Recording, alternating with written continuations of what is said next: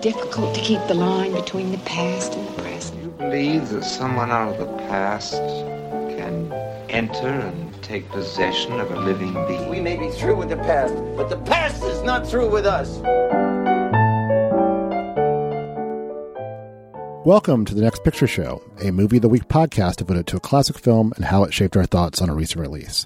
I'm Keith Phipps here with Genevieve Koski, Scott Tobias, and Tasha Robinson. Here on the Next Picture Show, we believe that no film exists in a vacuum and that all culture is more interesting in context. So, every other week, we get together to talk over a classic film and consider how it relates to a current movie. This week, we're looking at a pair of love stories, I think. Tasha, if you don't mind putting down your correspondence for a bit, could you tell us about the films we'll be discussing? Sure, but first you're going to have to help me come up with a killer costume idea for this ball I'm invited to. This week's films both look at complex relationships troubled by forces both within and without their central couples. Both explore the unspoken codes and shifting power dynamics of marriage. Both consider the way outside elements can upset romantic chemistry. Both feature powerful men and women who can look powerless beside them, at least from a distance. Finally, both are films that resist easy classification. Released in 1940 and adapted from Daphne du Maurier's novel, Rebecca brought Alfred Hitchcock, famous for his beautifully crafted British thrillers, into the American studio system. But in spite of the mystery at its center, Rebecca is a departure from Hitchcock's earlier light touch suspense hits like The 39 Steps and The Lady Vanishes. It draws more from horror films and melodramas for its unsettling tone. Paul Thomas Anderson's new Phantom Thread is similarly hard to define. It's a romance that plays as if it's dancing on the edge of a tragedy. Their slipperiness, however, helps unite them, as does their nebulous take on coupledom, which opens them up to all manner of interpretation. We'll get into that and more after the break.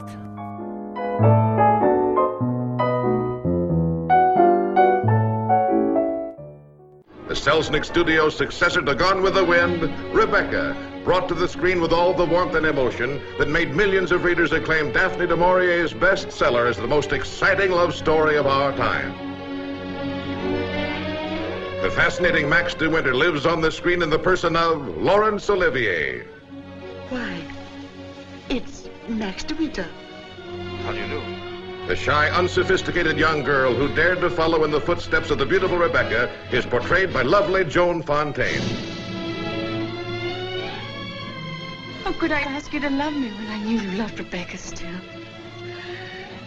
Whenever you touched me, I, I knew you were comparing me with Rebecca. What is the mystery of Rebecca? What dread secret is hidden within the silent walls of Manderley? It's not only in this room. It's in all the rooms in the house. I can almost hear it now. Do you think the dead come back and watch the living? Tell me, is Mrs. Van Hopper a friend of yours or just a relation?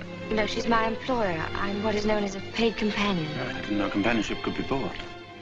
There is mystery, love, and laughter in Rebecca, the motion picture still unsurpassed for suspenseful romance. Alfred Hitchcock came to America to make a film about the Titanic. Instead of telling the story of a sinking ship, however, he made a movie about a burning house. Last night I dreamt I went to Manderley again. Joan Fontaine's protagonist, a woman we'll know only as the second Mrs. De Winter, says over an appropriately dreamlike shot that slowly creeps up to a Cornish manor that seems not quite real. She's speaking of it in past tense, but it's the only moment that suggests the film is transpiring as a flashback. The effect is unavoidable. This is a place whose fate is already sealed, and with it the fates of all those who pass through it. The story may be just beginning, but its outcome is fixed. Like the past itself, it can only be revisited in dreams, where we're helpless and capable of changing anything. That doomy, foreboding opening sets the tone for the film, but the characters within the film itself often seem intent on being part of a different sort of story. Fontaine's second Mrs. De Winter is an outsider to Manderley and to England's upper class. After marrying Manderley's master, Maxim de Winter, played by Laurence Olivier, she arrives unfamiliar with its ways and traditions. This leads to quite a bit of awkwardness. She doesn't know how to entertain or even how to fill her days, what room to sit in at any given moment. She doesn't know how to get along with Mrs. Danvers, played by Judith Anderson, Manderley's housekeeper, and a woman who doesn't try to hide her obsessive fixation on the first Mrs. De Winter. And then there's the matter of the first Mrs. De Winter herself, the Rebecca of the title. Never seen and dead some time before the film begins, she haunts Manderley as surely as any ghost. It's not a Hitchcock picture, it's a novelette, really. Hitchcock told Francois Truffaut as part of the extensive interviews that became the book Hitchcock Truffaut. He continues, quote, The story is old fashioned. There was a whole school of feminine literature at that period, and though I'm not against it, the fact is the story is lacking in humor. Unquote. Hitchcock felt he had reason to distance himself from the film beyond a shortage of humor. Its production was defined by his stormy relationship with producer David O. Selznick, who insisted on a more faithful adaptation than Hitchcock wanted and exerted control whenever possible. Nonetheless, Rebecca was a turning point for Hitchcock even beyond bringing him to America. It's the place where his ambitions broaden, his themes deepen, and his characters grow richer. Rebecca lacks the sort of suspense set piece Hitchcock fans might have come to expect, and its central mystery is its weakest element, one softened by the production code demands that Baxter himself could not kill Rebecca, as he did in the book. Instead, the suspense comes from the interplay between its characters. Maxim's attraction towards the second Mrs. De Winter sours, then changes again as a relationship previously defined by his control over her changes to become one in which his salvation rests in her hands. The links to which Mrs. Danvers will conceal her true motivations becomes its own kind of suspense. She barely hides her love for her Rebecca and her hatred for her successor until she doesn't hide it at all. And ultimately, that's the tension at the heart of the movie between what we hide and what we show, what we say and what we keep to ourselves, and the choices we make between these options when trying to determine what will save us from a house that's destined to burn to the ground. Last night, I dreamt I went to Manderley again. It seemed to me I stood by the iron gate leading to the drive, and for a while I could not enter, for the way was barred to me. Then, like all dreamers, I was possessed of a sudden with supernatural powers and passed like a spirit through the barrier before me. The drive wound away in front of me, twisting and turning as it had always done. But as I advanced, I was aware that a change had come upon it. Nature had come into her own again, and little by little had encroached upon the drive with long, tenacious fingers. On and on wound the poor thread that had once been our drive. And finally, there was Manderley. Manderley, secretive and silent. Time could not mar the perfect symmetry of those walls. Moonlight can play odd tricks upon the fancy, and suddenly it seemed to me that light came from the windows. And then a cloud came upon the moon and hovered an instant like a dark hand before a face. The illusion went with it. I looked upon a desolate shell with no whisper of the past about its staring walls. We can never go back to Manderley again. That much is certain. But sometimes, in my dreams, I do go back. So, um, Rebecca, I hadn't seen this in a while. I was really happy to revisit it. How about everybody else? It had definitely been quite a while for me. Um, I think I last saw this in college, and I've seen a lot of Hitchcock since and revisited some uh, Hitchcock multiple times since then. I, this is not one of my favorite Hitchcocks. I really like some of the performances in this. There are some just indelible moments and, and sequences. Uh, the cinematography is really impressive. There's a lot to recommend it, but at the same time, I don't love the structure of it, which kind of bogs down for me a bit in places. And especially towards the end, it kind of falls into that Hitchcockian problem of now we're going to explain everything from a psychological mm-hmm. vantage point. I would have liked to, I think, in the end, spend more time either with the second Mrs. De Winter or with Mrs. Danvers. There's just there's so much drama there. There's so much tension, and they're both such such interesting characters. I kind of feel like the climax of the movie happens between them on that balcony, and everything from there is just kind of explanation of the past in a way that makes the film feel a little stiff. I guess I would agree with you, but not quite as strongly. I think that if you were to say maybe the, the third act is certainly not the strongest of the three, um, but what's good about the film is really extraordinary to me. Seeing it again, especially on a Criterion Blu-ray, it was just Hitchcock never worked before, and really again, if maybe North by Northwest would be an example at this level in terms of production values, it's such a rich, beautiful, like classy production. And the photography, as you mentioned, the production design, the costumes, there's just a opulence to it. And I think that's something that David O. Selznick brings to the table that Hitchcock never really had before or since, and that makes this film special. Uh, and then on top of that, I think the the performances by Fontaine, by Olivier, and especially by Anderson just they're wonderful, and, and these are really strong characters and a, a melodrama that is quite gripping for as, as long as, as it can be uh, until you get to that mystery, which is, as Keith mentions, not as exciting. But overall, I, I love it. I think it's really top drawer. For me, the kind of the whole movie is that scene where the second Mrs. De Winter goes into Rebecca's room and is confronted by Mrs. Danvers. Like nothing to me even approaches that scene in terms of just the depth of themes and character we're seeing, uh, but also in terms of how it meshes with that opulence that mm-hmm. you know, which is one of the most appealing parts of this film for me too. And um, yeah, I'll just chime in on not really feeling the third act and adding that I think in addition to it maybe being sort of a thing that Hitchcock struggled with throughout his career is the film, as Keith mentioned, is kind of kneecapped by the production code and having to sort of explain their way out of the would be the more satisfying conclusion of the quote unquote mystery, such as it is. Mm-hmm. So it's just kind of a conflation of bad circumstances at the end. Turn somersaults to get out of that yeah. too. But but uh, that said, the production code wasn't really getting in the way of some other elements. Yeah. I mean, the, the whole like that scene. All, yeah. that yeah. scene is so remarkable and so intense and so creepy and sad as well. I, I, mean, Mrs. Danvers is is completely the villain in this film, but you know, she's a woman who clearly has loved somebody and wants something and had some happiness in her life that's been taken away from her, and that's you know, she's going to hurt people now because of that. But at the same time, you know, you see where she's coming from in that scene. I mean, it's it's it's a, a remarkable sequence, and yeah, I don't love the third act. I do love the ending, the actual burning of of, mm-hmm. of Manderley is such an extraordinary visual and I love the opening so much. It's such a great you know, not not to get back on an old topic I've talked about before. It's a case where where special effects that aren't necessarily realistic can be more effective. I mean, it, it, everything is you know it's all miniatures mm-hmm. there at the beginning, and and it's it feels not quite right, not quite real, but it, it shouldn't. You know, and I think that's the perfect use of that.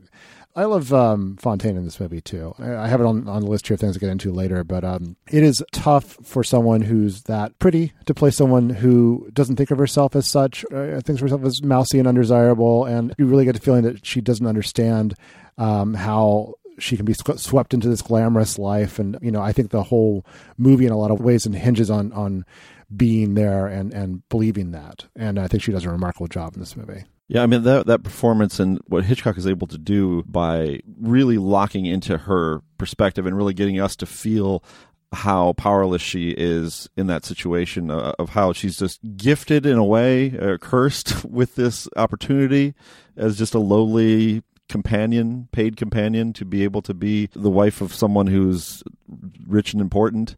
But then when she arrives, I mean, what what can she do? I mean, you know, even if it weren't full of embroidered R's everywhere, mm-hmm. uh, reminding her that this is not her home, just to adjust to what is expected of her and what her life is supposed to be. You know, you really feel for her and you feel how trapped she is, and uh, that's like that's good direction and that's good good acting.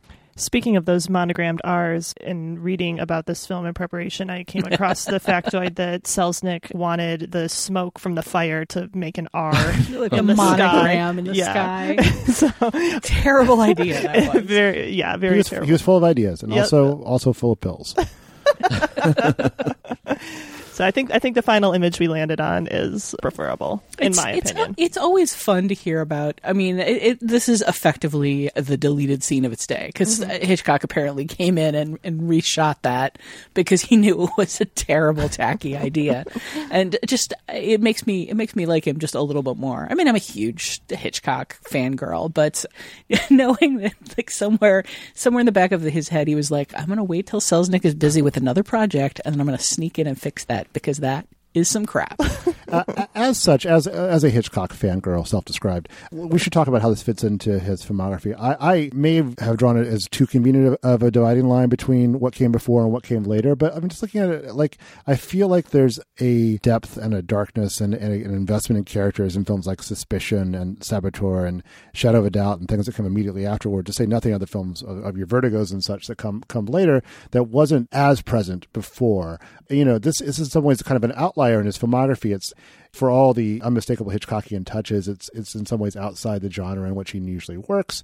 But how do you see that as uh, you know? Am, am I wrong to describe it as kind of a turning point, or how do you see it fitting in into the rest of his filmography? I don't think you're wrong at all. Turning point may be a little strong, but it does feel like a break from the past. I have to wonder how much of that is Selznick's influence here, though, because Hitchcock has such an interest in the psychology of people, in the psychology of, of relationships in particular, and he has such an interest in that kind of like dark, troubled psychological profile and the horrible things that it leads to. And there's so much of that here, but it just it feels so buried under a very Selznickian formality.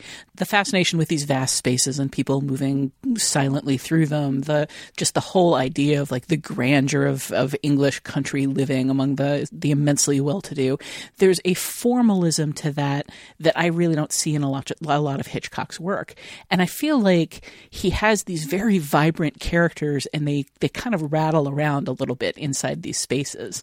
The scenes where he gets close up on his characters and he concentrates on their emotion. You know, the scene where Olivier explains what happened, the scene on the balcony and, and the whole bedroom scene just resonate for me in such a, a bigger way than, you know, for instance, when Fontaine is exploring the house and being intimidated by it.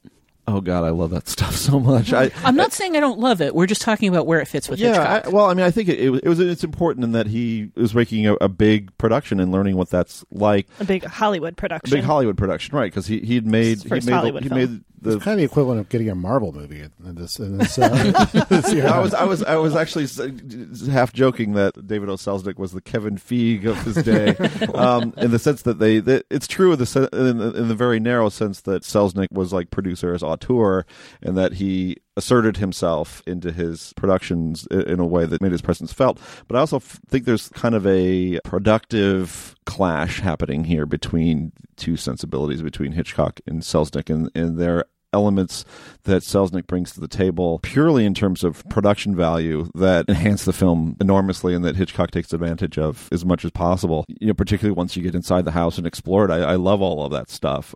I love you know getting to know the this huge team that runs the place and seeing all the rooms and how they're decorated in meaningful ways. I mean, there's a lot. there's so much thought put into that and so much money. So there's that. And as far as I think it was a, a probably a learning experience for Hitchcock in terms of how do I work in Hollywood and um, what can I get away with? Where can I push right, back? yeah. How much can I sneak in and, and fix the things I don't like when the producer's not looking? Yeah, and I think there's a thing too about Hitchcock learning that John Ford thing of shooting movies subsequent movies in such a way to where they could not be screwed with in post production, right? That was the Ford technique just like I'm going to make it the film so that it can't be cut any other way than the way I want it to be cut. Maybe that was a takeaway as well, but but I think it's a pretty important movie in his career even though it seems strange and I think it's got Hitchcockian touches of it even though it's not, you know, Vertigo or Rear Window, it's still very much a recognizable Hitchcock film. Oh, sure. I mean, it's still got the dark psychological value. And I do feel like Fontaine is a very Hitchcockian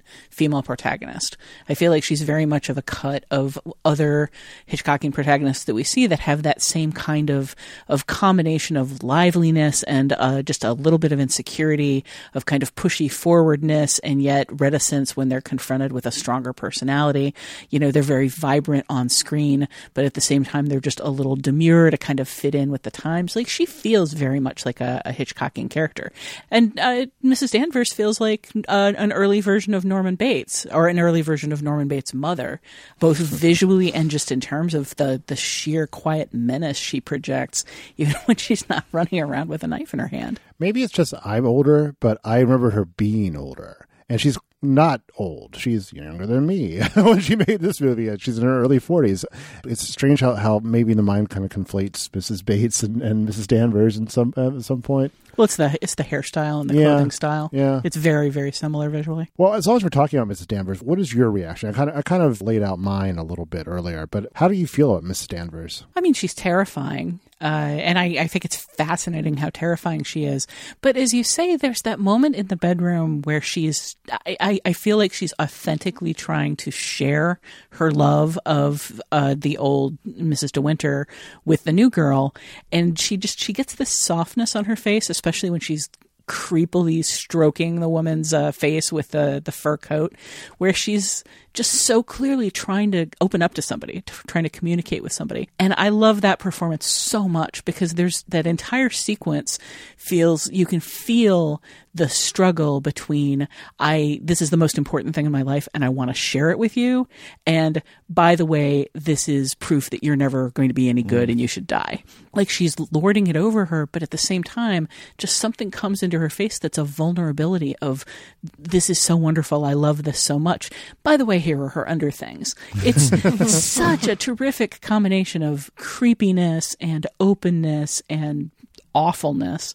Uh, and I really wish the celluloid closet hadn't told me that it was all just a coded version of she's a lesbian, so she's evil. I think it's more she's a lesbian and she's evil. Maybe, maybe, maybe that, that, I don't know. I mean, the, the, the celluloid closet very much makes the point that in the era, those those were one and the same. It was just Sure. another way of characterizing evil. It's probably the only way that those undertones slash overtones made it past the, the hmm. censors is that she is evil and is killed and gets her comeuppance at the end.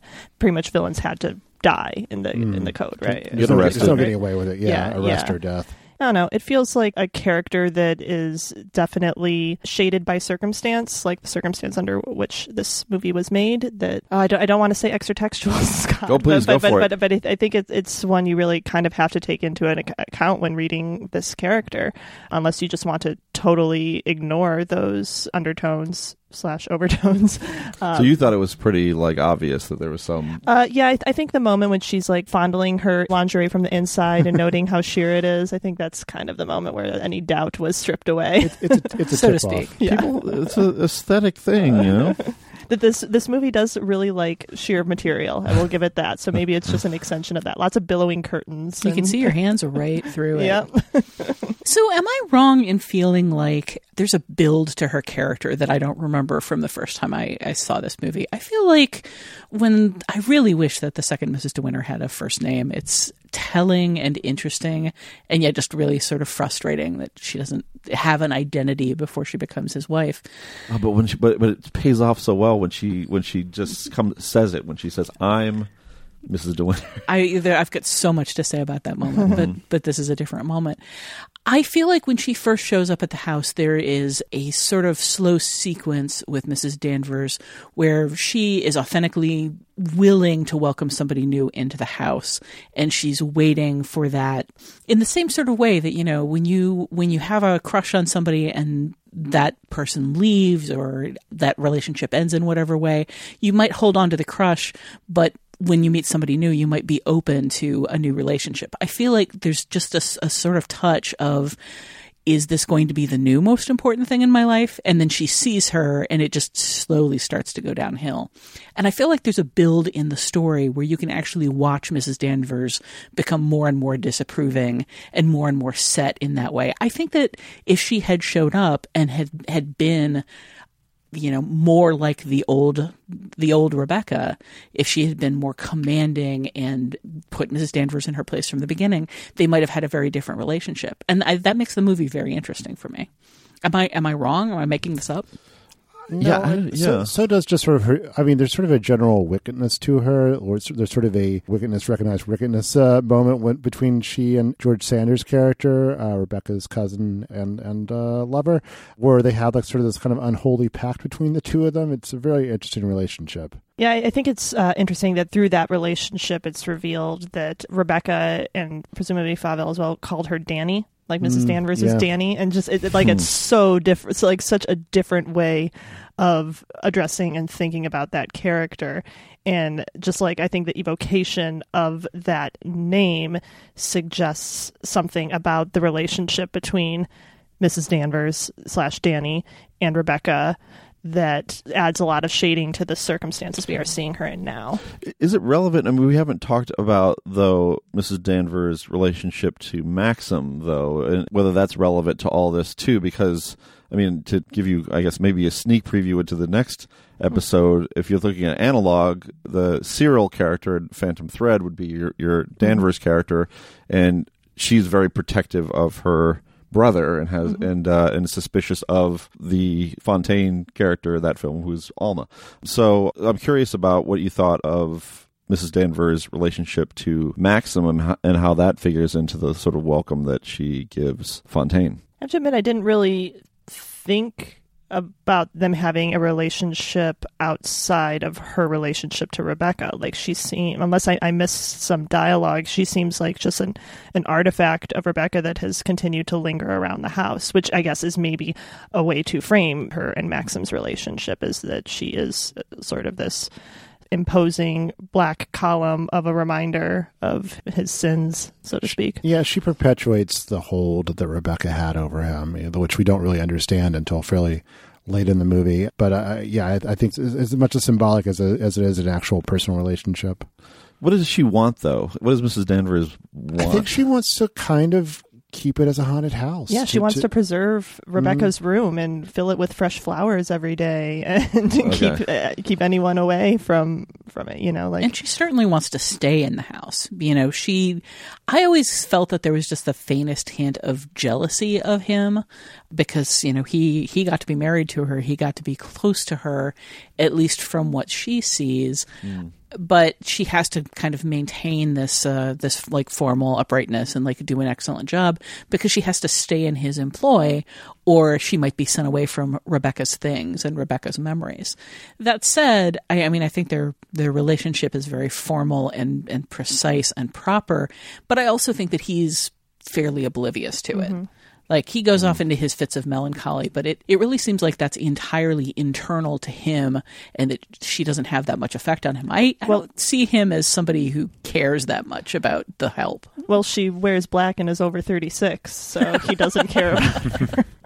Oh my god, the moment where he uh, he tells his new wife to never be 36 and just oh gosh, the whole business about him being so disappointed in her because she stopped seeming mm-hmm. clumsy and innocent. There's like there's just a hint of Twilight in all of this. That's really kind of gross. I mean, there's a very overt infantilization happening in his attraction, such as it is to the second Mrs. De Winter, that is really icky. The moment where he tells her that if she asks if she really has to wear her coat to go out, and he says, "Oh yes, you can't be too careful with children." Yeah, and he's referring to her. I mean, they're married at that point. That's gross. Yeah, it is. I think the film knows that. Though. Oh yeah, for I absolutely. I the film is plays it to the hilt, and and then when you know it shifts to, to all the power rests with her after a certain point. I think that's part of what makes the film interesting. I think it's part of why we're comparing it to, to Phantom Thread. I will say this: most of my problems with the film are just structurally because the most interesting characters drop away over time and are replaced by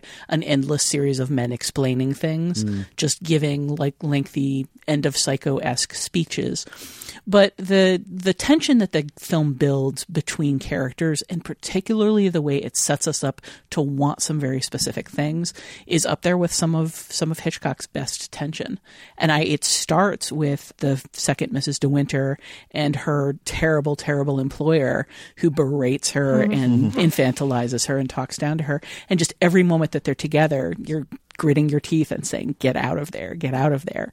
And then she goes on and starts dealing with Mrs. Danvers, and you're gritting your teeth and saying, you know, make her stop, stand up for yourself, stop putting yourself down. And she has a relationship with her husband, and he treats her like a child, and you're gritting your teeth and saying, you know, grow up.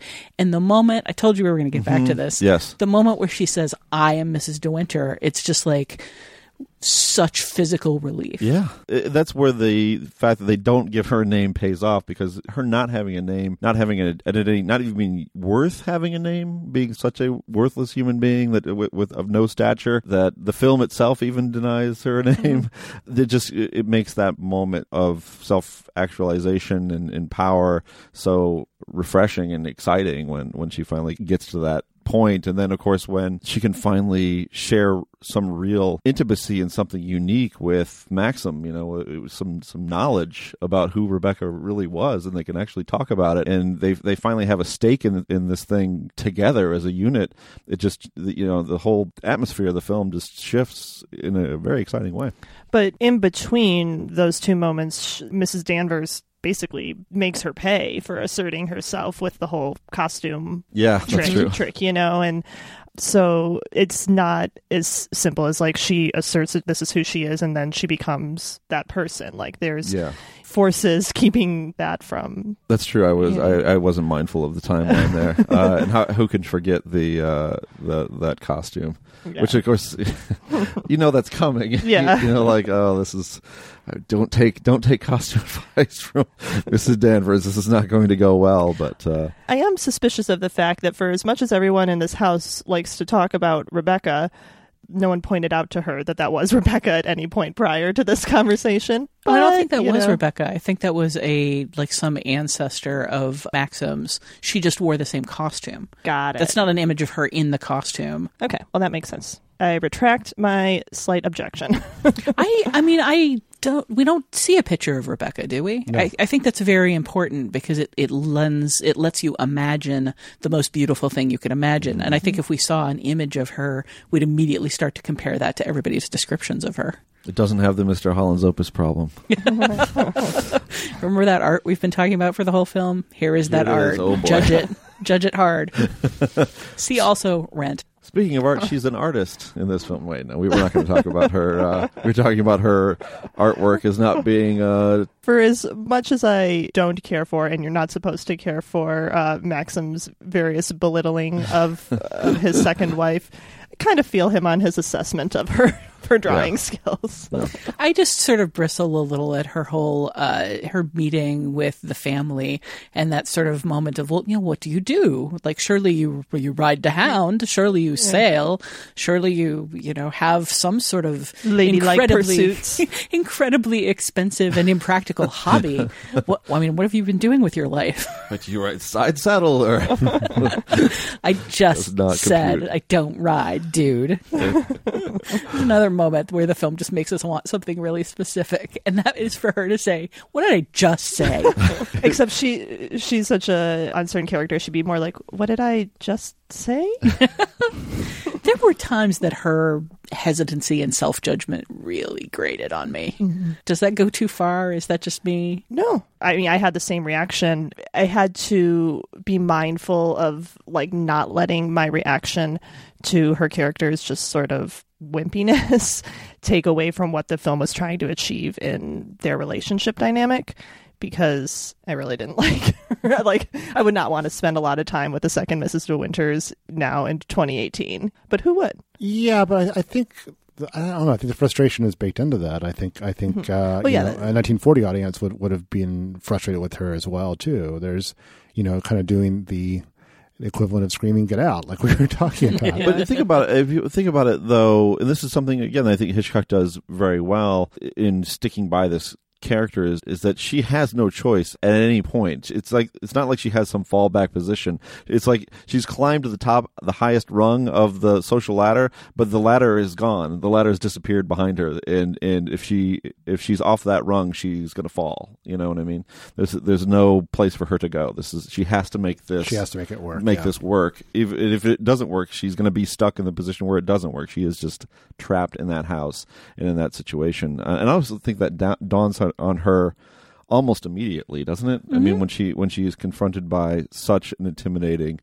The intimidation of the house, the intimidation of the staff, of, of Mrs. Danvers, of the things that are expected of her in the morning, where she has to be by at a certain, you know, by a certain fire, and has to be by a different fire in the library later on in the day. And I, I think all of these things are so overwhelming to her to try to to figure out, but she has to do it. No We choice. filled out your calendar agenda. It involves a lot of fire. Yes. fire in the morning in this room, and then then you go to the library. Unless you want to freeze, then you go to the library in the morning. The construction of her introduction to the staff is just so good. That the, uh, the sudden rainstorm and the fact that she comes in not dressed f- like for the formality of that house and soaking wet and looking a bit like a, a frightened, drowned rat. and they're, of course, they're all you know in there meeting the new lady of the house best. It's just such a terrific, terrific sequence of mm. shots. And how about them going over their honeymoon footage too? I, I, I found that a really interesting sequence because we we really don't get anything Yeah. to indicate that they've ever had that kind of happiness or even physical contact. Mhm. Really, you know, we get some formal dancing, but uh, and like a little bit of clutching, but like the moment where they're making out in front of the car in the movies, it's almost like Hitchcock is deliberately setting this entirely up as a flashback removed from them because it makes it feel like it didn't happen. Mhm. It's like they're remembering what their relationship should be instead of what it actually is because that's the scene where he keeps calling her an idiot and she keeps falling over him saying, "You know, we're happy, aren't we? We're happy." And it's it's like we have two images, the film that we're watching and the film that they're watching and they portray entirely different relationships. So I want to talk about the central relationship, uh, which we haven't really got into in, in great detail. And I- I'll ask a simple question: Is this a love story? It's a relationship story. there we go. and probably the same thing I would say about Phantom Thread, but we'll get into that. So that's a love story, though. Mm. that I would say is a love story. This is this is a little less less so. I would say. Eh, come back in two days and we'll, we'll Interesting. see. Okay. It's a story about need. It's a story about mutual need, Mhm. and they don't have the same needs. At first, she thinks that they they have love, and then it turns out that they both have very different needs. And I think that by the end, kind of the whole informal trial situation puts them in a situation where they suddenly do both have the same needs, and, and enables them to bond. But to begin with, what he seems to need is someone that is as different from Rebecca as possible, somebody that is not in control, that will not overbear or overwhelm him, that will not give orders, that will not challenge him in any way. And like what she needs is somebody to support her and care for her. And they think they've both found it. And then Rebecca interferes. and another kind of contrast between their relationship and his relationship with Rebecca, and this is obviously because of the time, not so explicit, but just the lack of sexuality in their relationship. Like with the exception of the, the honeymoon foot footage, which you note, it feels like sort of removed from reality. Like there is no passion between these two characters, and we learn that Rebecca was, among other things, like a creature of passion, you know, and who actively pursued those passions bodily and otherwise, you know, and I think the sterile nature of their relationship is just reflection of that of that contrast with Rebecca. Do you guys have theories about what exactly Rebecca told him? I assume that the film leaves that as blank as possible, so we'll fill it in with the worst things we can imagine. But it always comes a little bit as a surprise to me that she has this man who was her lover and maybe also her cousin. I'm still not entirely 100% on the truth of that statement. No, they're cousins, I believe. Uh, it would be a tough lie to pull off, I think, in that society. Well, I mean, her entire apparent history of debauchery would be a tough lie to put Well, off that's in that society. Fair enough. I don't know. I just it always throws me a little bit, both that she could have gotten gotten away with living such a double life, and whatever it is she tells him on that cliffside that cannot ever be spoken of again. I think we'll have to leave that dangling as a mystery and probably conclude this part of our discussion. Maybe we'll circle back to it in part two. Right now, we're going to take a short break and we'll be right back to get into some feedback on recent episodes.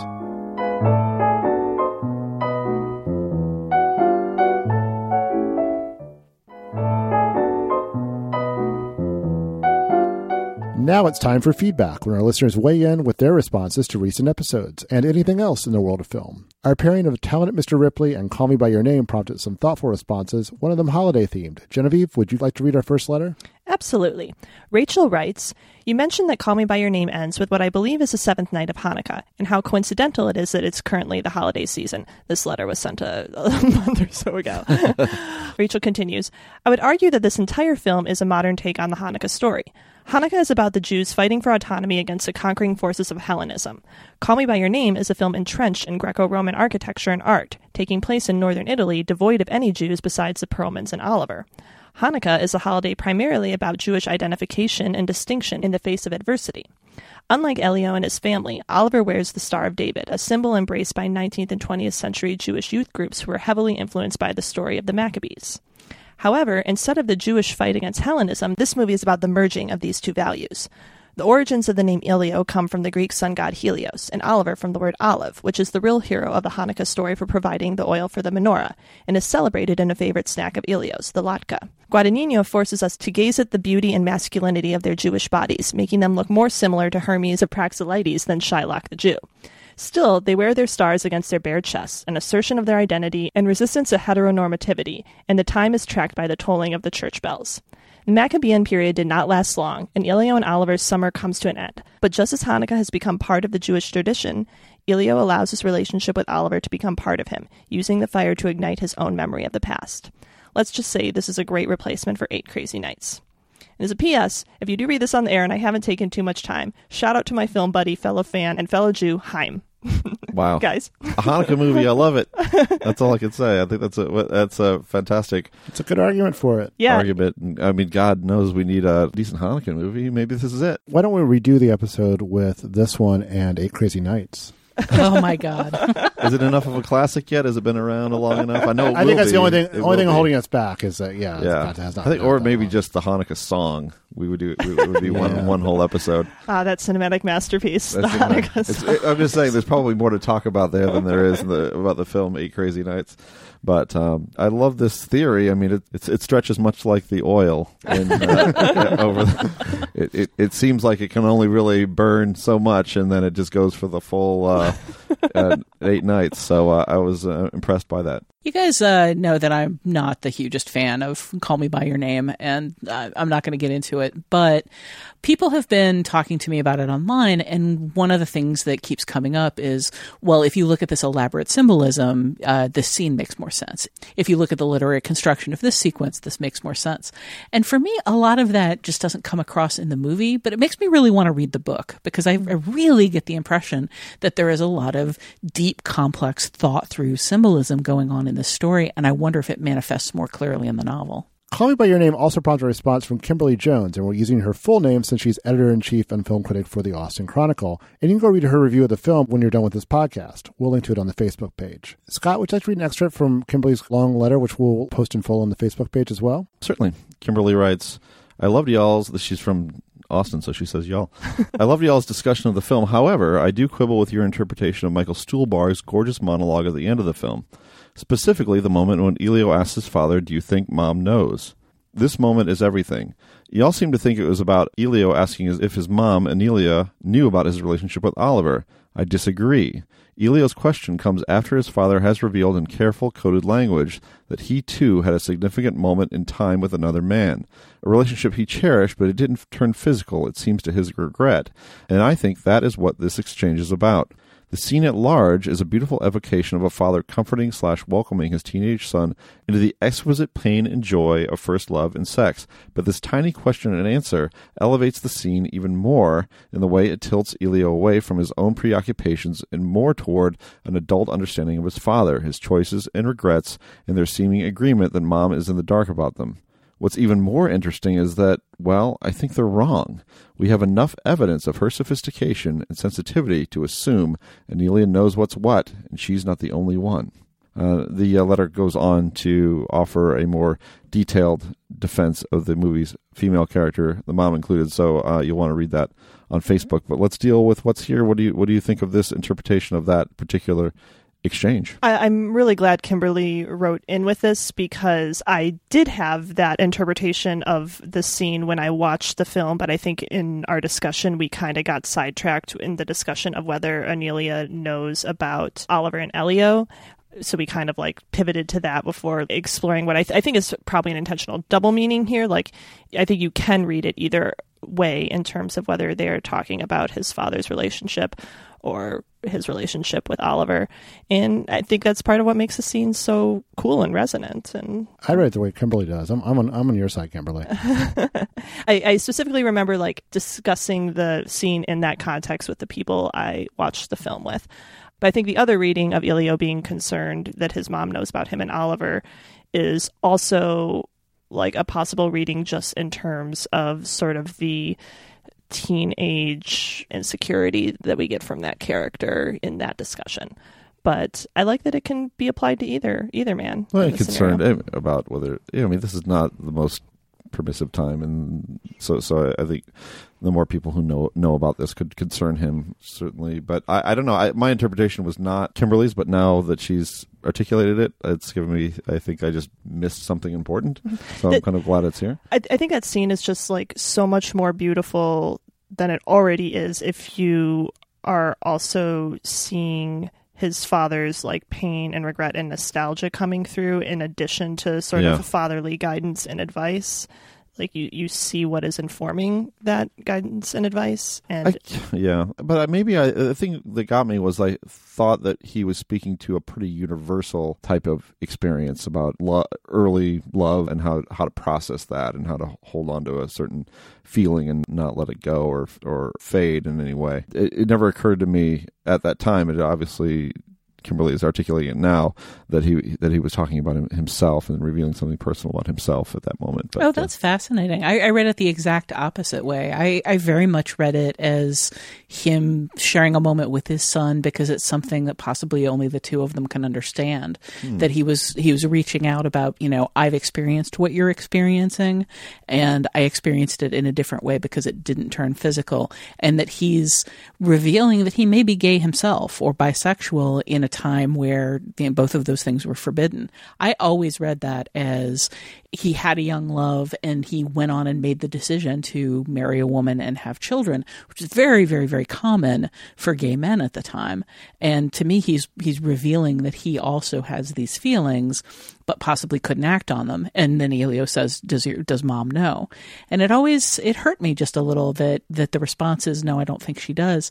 I feel like it it could have been we've never discussed it and that would have opened up both the the exact same interpretation as far as their relationship was concerned but it would have shut the mom out a little bit less and made her seem a little less like a dupe Hmm. Well, in terms of the mom being a dupe, Kimber- the rest of Kimberly's letter does address the film's handling of female characters, so you should go and read it on Facebook. Thanks, Kimberly. And with that, we'll wrap up uh, our feedback for this episode. We always appreciate when our listeners share their thoughts and their recommendations. To reach us, you can leave a short voicemail at 773 234 9730 or email us at comments at nextpictureshow.net. We may feature your response on a future episode or post it on Facebook for discussion.